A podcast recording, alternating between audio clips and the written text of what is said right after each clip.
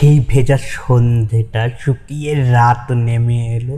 পৃথিবীর বুকে জ্যোৎস্নার আলো মাখা তারা ভরা আকাশ নিয়ে।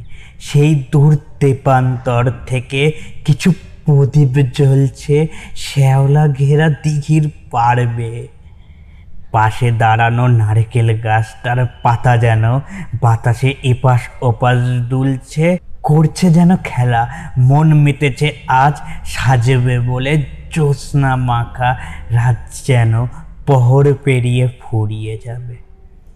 আশঙ্কা নিয়ে নুইয়েছে মাথা, এই তাল গাছটার দিঘির জল ঢেউ খেলেছে আলোর ঝলকানিতে এমনই চাঁদ রাতেই তো তোমাকে। এক বুক ভালোবাসা নিয়ে বাঁচতে ইচ্ছে করে হঠাৎ হঠাৎ ওই মনে পড়ে চেয়ে দেখি পাশে, নেই তো তুমি আমার কাছে।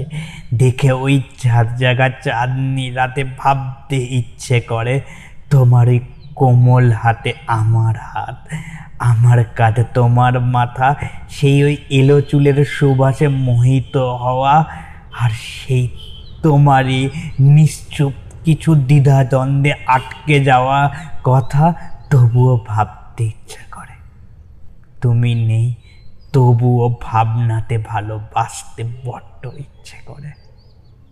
বিদায় বন্ধু, আবার দেখা হবে এমনই একটা তোমার আমার ভালোবাসার গল্পে, যেটা তোমার গল্প আমি বলব আর তুমি শুনবে রোজ এই চ্যানেলে বাই থ্যাংক ইউ আমার গল্পগুলোকে শোনার জন্য।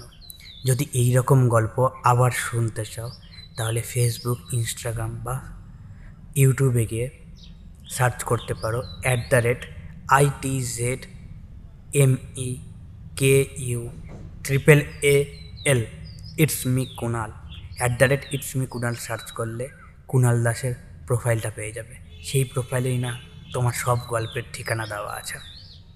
খুঁজতে আর অসুবিধা হবে না। শোনার জন্য ধন্যবাদ। আবার দেখা হবে। হ্যাঁ আবার দেখা হবে পরের কোনো এক গল্পে। বাই